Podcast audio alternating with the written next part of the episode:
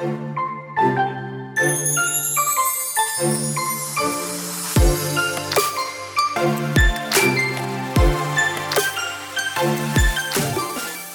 hola, bienvenida a The Wedding Chat. Happy Friday. Mi nombre es Sofía Cristina y estaré compartiendo contigo todos los viernes durante la planificación de tu boda. Te daré tips, tricks y pasos sencillos para que este proceso sea uno fácil y divertido. Sí, coordinar tu boda no tiene que ser tan difícil y stressful. The Wedding Chat se convertirá en tu guía para que junto con tu coordinadora de bodas tomen las mejores decisiones sobre tu gran día. La meta de The Wedding Chat es crear un lugar seguro y divertido donde puedas escuchar toda la información que necesitas para tu gran día, mientras vas de camino al trabajo, te bañas, cocinas, haces ejercicios o en cualquier tiempito que tengas para ti.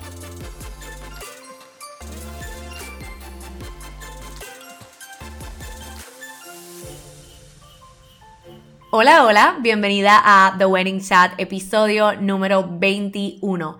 Feliz viernes, gracias por acompañarme y escucharme desde donde sea que estés. Estoy bien contenta porque mañana tenemos una boda bien pequeña, pero bien hermosa. Es la primera boda desde que comenzó la pandemia, así que ya se pueden imaginar mi emoción porque ya me hacía falta. Estaba loca por volver a trabajar el día de boda. Y no se preocupen que estaremos con todos los protocolos necesarios para mantener a todo el mundo, suplidores, novios y los invitados protegidos.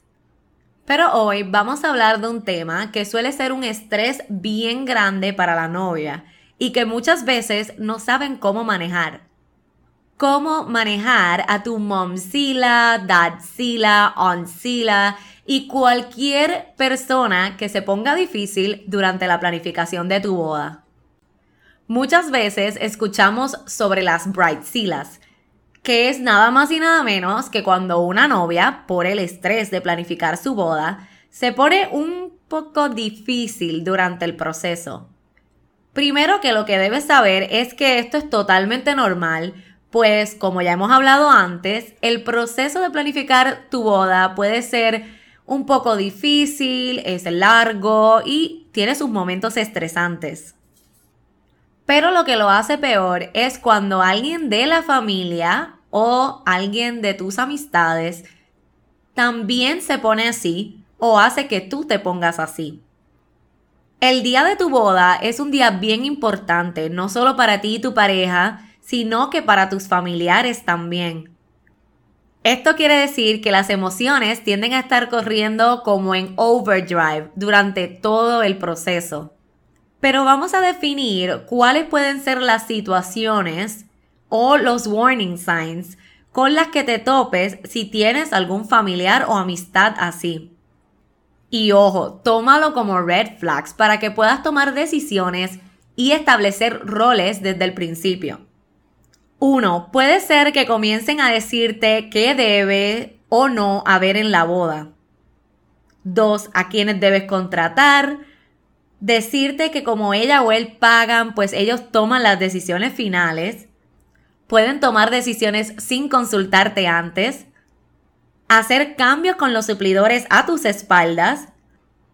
Exigir una cantidad de invitados en tu lista lo más seguro comiencen a imponer su visión de lo que ellos quieren para tu boda o realmente lo que hubiesen querido tener en la suya.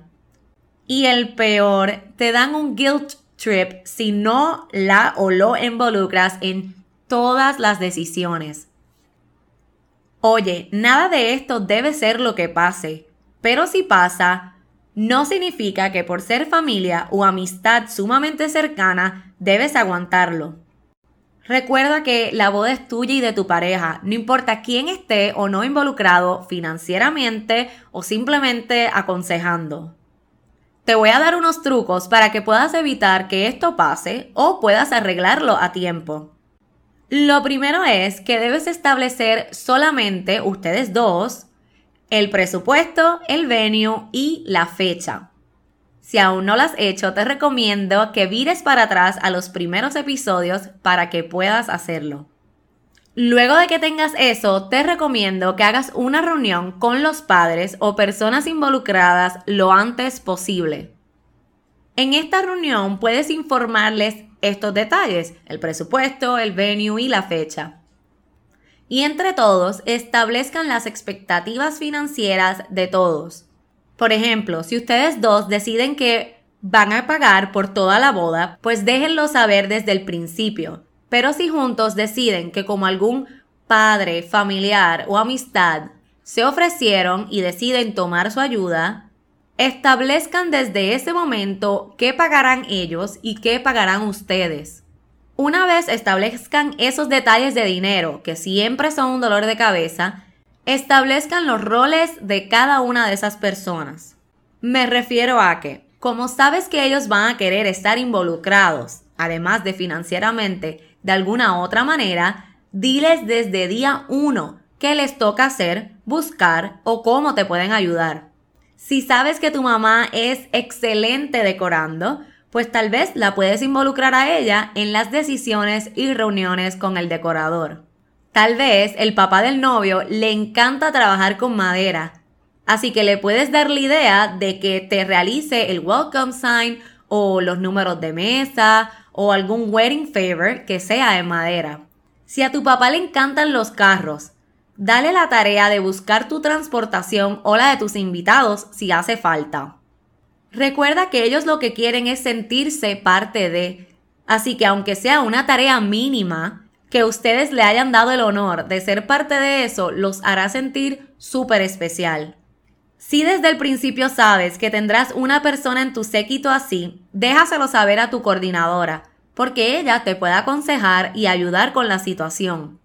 A veces nosotras tenemos que servir de buffer, de psicóloga y a veces hasta de referee en este tipo de situaciones.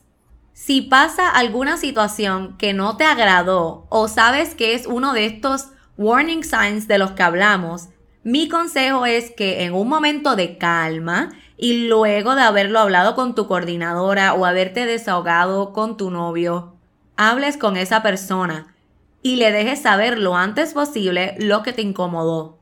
Confía en mí, lo menos que quieres es ignorar la situación y que vuelva a pasar o se ponga peor. Recuerda que la persona no es adivina y no necesariamente piensa que hizo algo mal. Siempre háblales con amor y respeto, pero con autoridad. De esta manera las cosas quedan claras, pero no crearán discusiones o malentendidos. Ahora, te digo que no necesariamente es solamente alguien de tu familia. Puede ser también esa amiga que se casó recientemente y te estará diciendo, cuando fue mi boda, yo hice tal cosa, o contraté a tal persona, o lo coordine de esta manera. Sabemos que al tener experiencia coordinando una boda, sus consejos pueden ser bienvenidos para ti. Pero importante, no te dejes sentir como que su boda fue y será siempre la mejor y que tienes que comparar siempre tu boda con la de ella. Cada boda es única y como siempre te digo, lo importante es que sea una reflexión de ustedes como pareja, no de nadie más. Otro consejo que hace la diferencia es que no importa cómo vaya el proceso de coordinación de tu boda, mantengas a todos los involucrados en la misma página. Esto quiere decir que para evitar malos entendidos o que alguien se sienta left out o que no le están dando toda la información o que alguien es más importante que otra persona, hagas una reunión mensual por teléfono, videollamada o envíales un texto en donde le cuentes a todos cómo va el proceso. Un mensajito como hola padres o hola séquito. Este mes contratamos al catering y conseguimos cotizaciones de tres decoradores. Eh, tengo reunión con mi coordinadora la semana que viene. Estamos súper emocionados, todo va bien. Y ya verás como algo tan simple como enviarles un texto con esa información los pondrá más tranquilos y los hará sentir parte del proceso y de esta nueva etapa en tu vida. La opción nunca es ignorar el problema ni a la persona. Cuando haces eso puedes toparte con que el día de tu boda hayan chismes, molestias y drama. Confía en mí que lo he visto, así que evítalo a toda costa. A veces tenemos personas que quieren ser parte de, como alguna madrina de bautizo tuya, confirmación tuya, alguna tía o alguna otra amiga, y nos da pena decirle que no, o esa persona hace bien difícil decirle que no. Así que mi sugerencia en esto es que busques en qué esa persona se destaca o es buena y lo utilizas a tu favor. Por ejemplo, si vas a tener una ceremonia religiosa, tal vez esa persona pueda hacer una de las lecturas. Si esa persona canta lindo, tal vez puedes ponerla a cantar en tu ceremonia al menos una canción. Volvemos, tal vez te toma pensar un poquito más, pero a la larga te quitará un dolor de cabeza de encima y podrás disfrutar el proceso mucho más.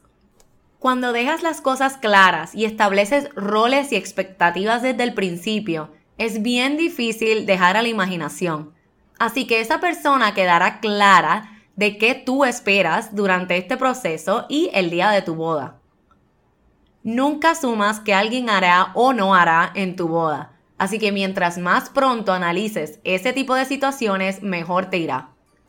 Gracias por tu atención y por tomar un ratito de tu tiempo para compartir conmigo hoy. Si tienes alguna pregunta o simplemente quieres hablar conmigo, Recuerda que puedes escribirme un correo electrónico a podcast.bloomeventspr.com o por nuestro Facebook o Instagram que nos consigues como bloompr.events. Suscríbete a nuestro mailing list para que puedas comenzar a recibir todas nuestras sorpresas y seas la primera en enterarte de nuestros nuevos episodios. En las notas del episodio encontrarás todos los enlaces de contacto Recuerda darle follow y descargar tus episodios para que no te pierdas ninguno. Ya sabes que estaré aquí todos los viernes ayudándote a que te sientas más confiada a la hora de tomar las decisiones para tu boda. Si te gustan nuestros episodios, ayúdanos a alcanzar más novias como tú, escribiéndonos un review por Apple Podcast, compartiéndolo en tus redes sociales y recuerda darnos tag. Y la semana que viene no te puedes perder el episodio porque uno, tenemos invitado especial y dos, te va a encantar porque vamos a hablar del maquillaje y peinado ideal para tu boda. Nos vemos el próximo viernes. Hasta la próxima. Un beso y abrazo. Sofi.